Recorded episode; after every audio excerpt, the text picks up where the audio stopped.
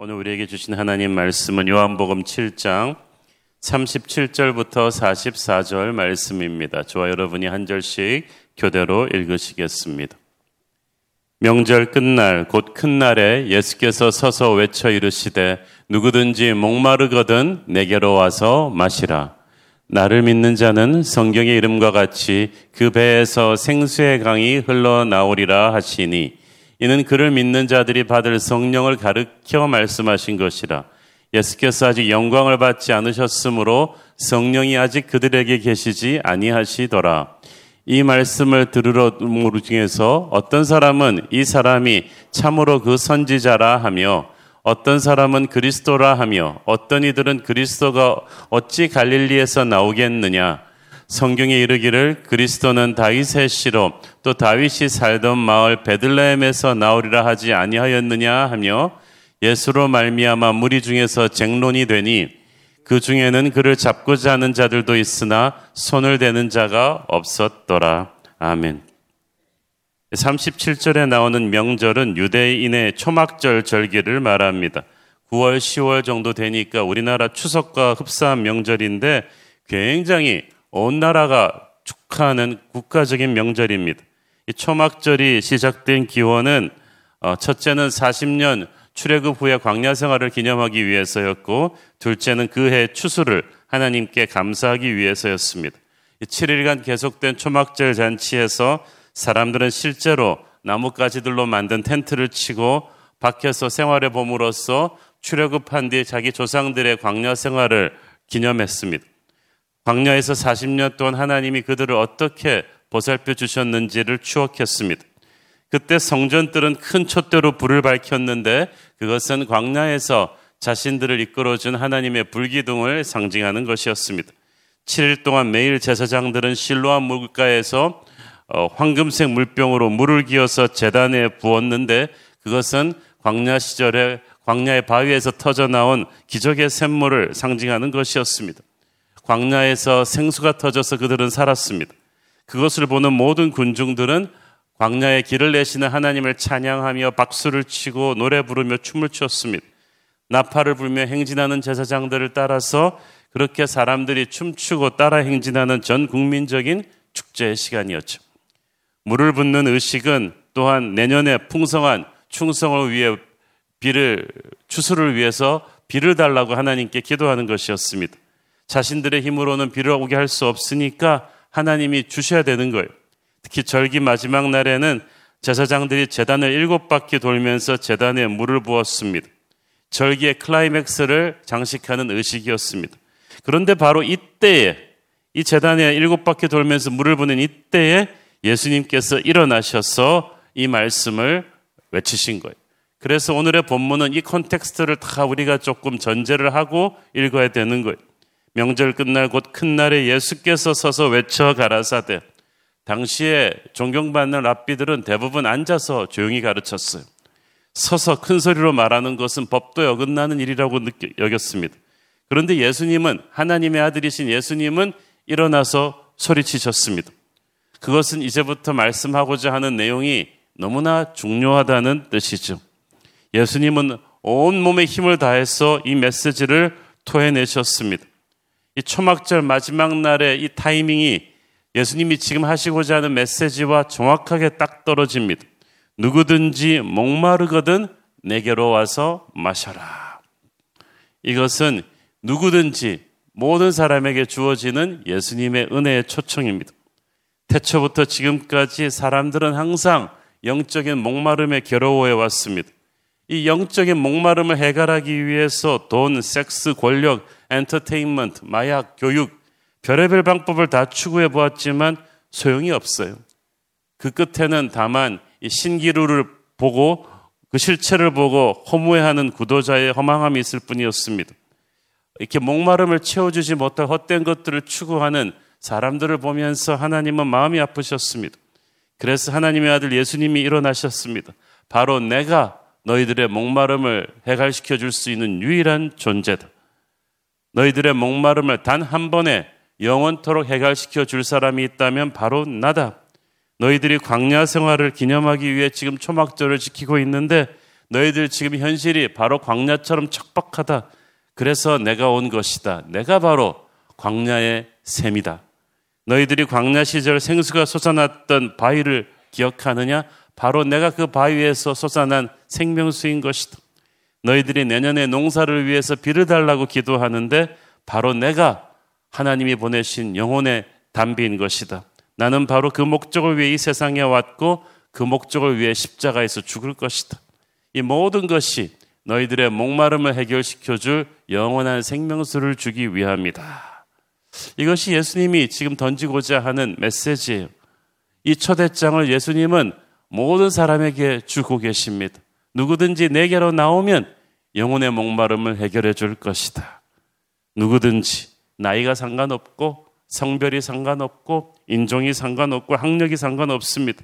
영적인 목마름을 느끼는 자는 누구든지 그에게 달려오면 된다고 하십니다. 그러면 목마름을 채워줄 것이라고 하십니다.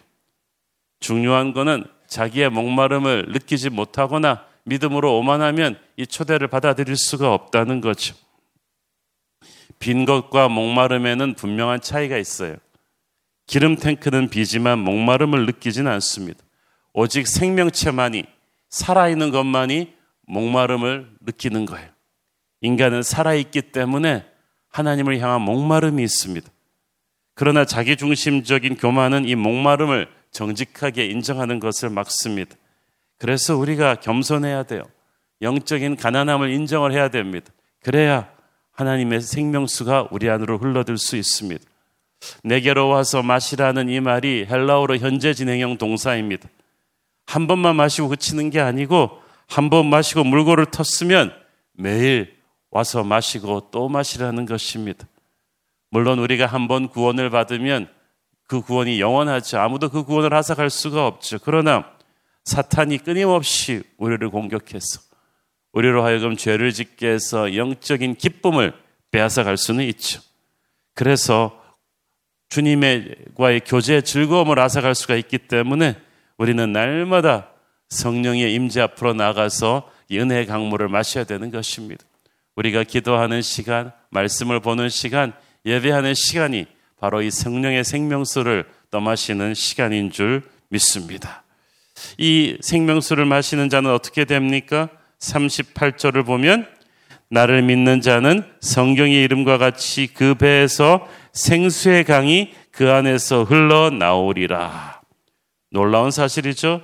주님께서는 우리가 단순히 생수를 마시기만 할 뿐 아니라 우리로 하여금 목마른 세상을 향해서 생수의 강을 흘려보내주는 또 하나의 축복의 통로, 생 이 되기를 원하신다는 거예요. 그전에는 은혜를 갈망하는 자였는데 이젠 주님의 은혜를 공급하는 자가 되었습니다. 요한은 여기서 부가 설명을 덧붙이죠. 이 39절에 보면 이는 그를 믿을 자, 믿는 자들이 받을 성령을 가르켜 말씀하신 것이라. 이것은 오순절날 강림하실 성령을 예언한 것입니다. 여기서 중요한 것은 타이밍입니다. 39절의 마지막을 보면 예수께서 아직 영광을 받지 못하신 고로 성령이 아직 저희에게 계시지 아니하시더라. 여기서 영광을 받는다는 것은 십자가 죽음과 부활을 뜻합니다. 즉 십자가 죽음과 부활절 다음의 시간 그것이 바로 오순절 다락방에서 벌어졌던 성령 강림 사건이요. 제가 항상 강조하는 말이 있죠. 예수의 보혈을 통과하지 않은 성령은 없습니다. 십자가를 통과하지 않은 성령의 기름 부심은 없어요. 갈보리를 통과하지 않은 오순절 다락방은 없는 거예요. 그래서 예수께서 영광을 받으셔야 십자가에서 우리의 죄를 해결하시고 돌아가시고 승리하신 뒤에 성령이 오십니다.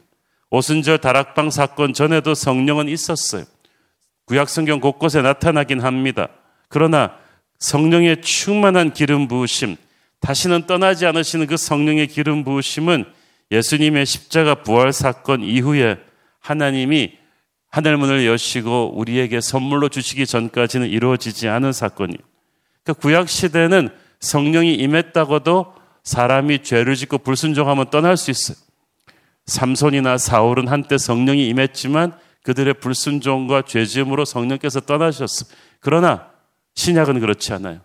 신약은 그 사람의 불순종과 순종이 조건이 아니라 그 사람을 위해 돌아가신 어린 양의 십자가 보혈의 조건으로 성령이 오셨기 때문에 우리가 실족해도 성령이 떠나지 않아요.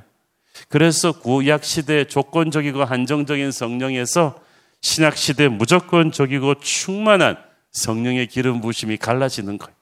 그것이 십자가 보혈의 능력입니다. 마치 조금씩 조금씩 흘러내리는 강줄기에서 거대한 나야가라 폭포가 되는 것과 같은 거예요. 우리는 오순절 성령의 시대, 하늘문이 열리고 성령이 쏟아지는 그 시대에 살고 있는 거예요. 그분은 우리를 떠나지 않으십니다. 우리 안에 계십니다. 그리고 그 안에 계신 성령께서 생수의 강으로 흘러 넘치실 것입니다. 주님께서는 우리 안에 이미 주신 성령의 능력을 알지 못하고 우리가 누리지 못하고 있는 사실에 너무 답답해하고 계십니다.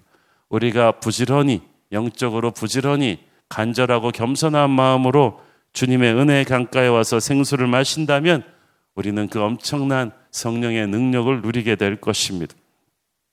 이 체프만 박사라는 유명한 신학 박사님이 그런 말을 하셨어요. 너무나 많은 크리스천들이 하나님을 위해 일하는 것과 하나님이 그들을 통해서 일하시게 하는 것의 차이를 모르고 있다. 그러니까 사역에서 실패하는 것이다.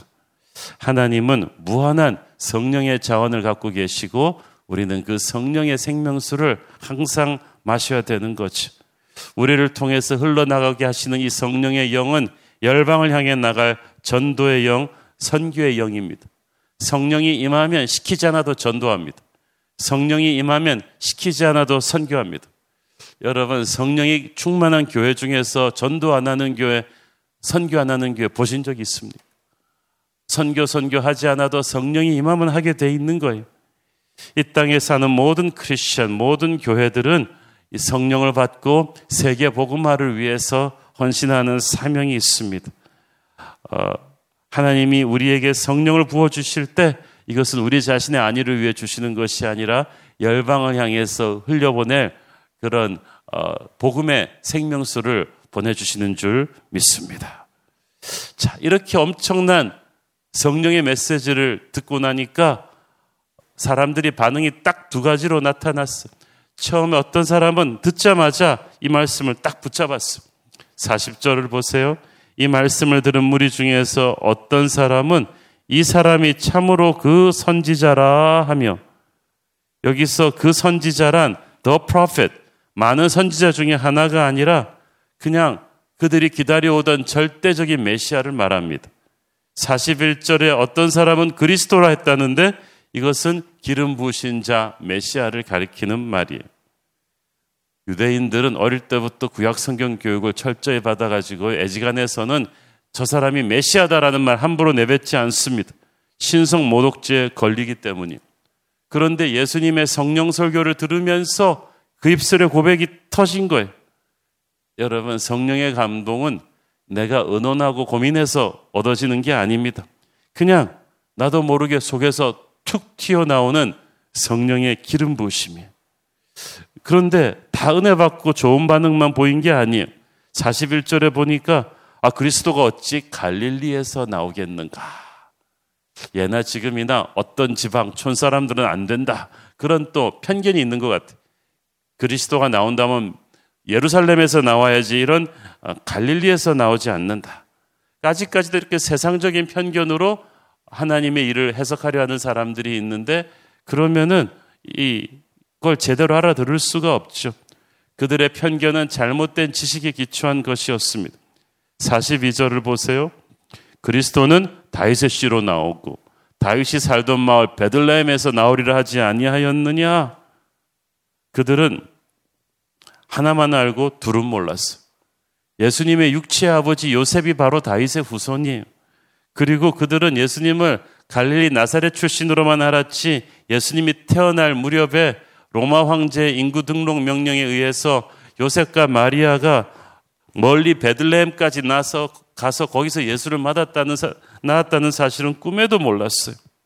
그들은 성경을 지식적으로 알았지 실제 그 말씀이 구체적으로 어떻게 이루어졌는지를 하나도 알지 못했어요. 그러니까 어, 군중들 사이에 큰 쟁론이 일어났다 그랬잖아요. 예수님의 성령을 받아들이는 자와 그렇지 않은 사이 경론이 일어난 거예요. 여러분, 성령의 시대에는 반드시 따라오는 게 영적인 싸움이에요. 어떤 사람에게는 성령이 믿어지고, 어떤 사람에게는 인간적인 눈으로 성령의 메시지를 저항하는 그런 일들이 막 일어나는 거예요. 그러나 어, 상관없습니다. 예수님이 약속하신 성령은 지금 저와 여러분 안에 살아계십니다. 우리는 항상 성령의 임재 안에 깊이 잠겨야만 합니다. 우리를 둘러싼 세상은 예나 지금이나 변함없이 성령에게 대항하고 반발할 것입니다. 그러나 위축될 필요는 없습니다. 우리 안에 계신 성령께서 능히 우리에게 세상을 이기는 힘을 주십니다. 보니까 목회자들도요, 성령 받고 설교하고 목회하는 사람과 그렇지 않고 설교하고 목회하는 사람은 목회의 열매가 하늘과 땅 차이예요. 신학교에서 공부도 잘하고 노력도 많이 하는데 안 돼요. 성령을 안 받으면. 성령을 받고 기도하는 사람과 그렇지 않은 사람의 사역도 하늘과 땅 차이일 것입니다. 저는 우리 교회 모든 목회자들과 장로님들과 성도님들이 성령 충만하기를 바랍니다. 그 안에서 성령의 생수가 쏟아져 나오고 성령께서 주시는 힘으로 사역하는 그런 기름 부으심이 여러분에게 충만하기를 축원합니다. 기도하겠습니다. 사랑하는 아버지 은혜를 감사합니다. 주님, 우리가 한없이 부족하지만 십자가로 인해서 우리 안에 성령이 임한 줄을 믿습니다. 주님, 메마르고 지치고 힘들 때 생수의 강가로 나와서 성령으로 가득하기를 원합니다. 주님, 우리를 채워 주옵소서. 예수님 이름으로 기도했습니다.